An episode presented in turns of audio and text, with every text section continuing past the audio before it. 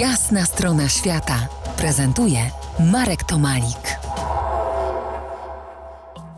Dziś podróż rzekami wspominamy chwilę przy burcie statków rzecznych i indyjskich piruk, a wszystko to sprowokowane spektakularnym filmem Rzeka, do odszukania którego kolejny raz Was mocno zachęcam.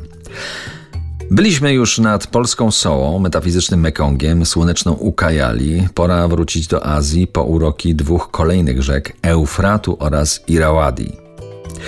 Eufrat to jedna z dwóch największych rzek Mezopotamii. Dotarłem tam podróżując po Syrii. Żyzność dolin Tygrysu i Eufratu sprawiła, że stały się one kolebką cywilizacji. O zachodzie słońca zastanawiałem się nad tą pierwszą, bo tam podobno są początki cywilizacji. Tworzyli ją m.in. Sumerowie, Akadejczycy, Asyryjczycy i Chaldejczycy. Wiele przenikających się kultur, państw i późniejszych imperiów. Patrzyłem na spokojne wody Eufratu, jakby złote, na coś, co przetrwało do naszych czasów. Nie wyobrażam sobie wtedy ogromu cierpień i tragedii ludzkich, które wraz z rozwojem cywilizacji niosła ta rzeka, ani tego, że za kilka lat wybuchnie tu kolejna wojna. Irawadi z kolei jest w sensie rozwoju cywilizacji rzeką podobną do Eufratu.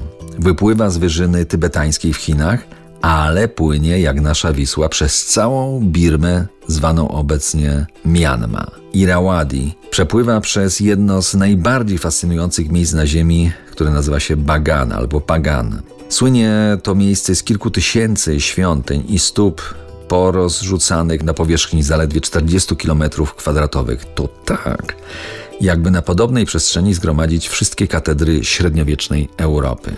Gdziekolwiek spojrzeć, ruiny, lepiej lub gorzej zachowane świątynie wszelkich możliwych rozmiarów, zarówno buddyjskie, jak i hinduistyczne. Od potężnych jak strzelista Anada do pełnych wdzięku i niewielkich zedis stojących samotnie na polach ogórkowych, niczym nasze kapliczki przydrożne. Do dziś zachowały się tylko budowle z kamienia. Po pałacach królewskich i budynkach sakralnych wybudowanych z drewna nie pozostało oczywiście żadnego śladu.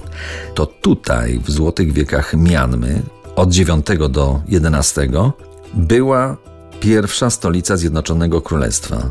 Tysiąc lat wstecz Bagan tętnił życiem, opływał w nieprzebrane bogactwa. Dziś bardziej przypomina spokojną wioskę, której życie sączy się wolno pod dyktando przybywających turystów. W 1990 roku na wniosek rządu Stary Bagan wyludniono i powstała tutaj specjalna strefa archeologiczna. Mieszkańcy dostali dwa tygodnie na opuszczenie swoich domów. Stop klatka z niepowtarzalnym zachodem słońca i oglądanym ze szczytu jednej ze świątyń pozostała w pamięci do dzisiaj. To jest jasna strona świata w RMS Classic.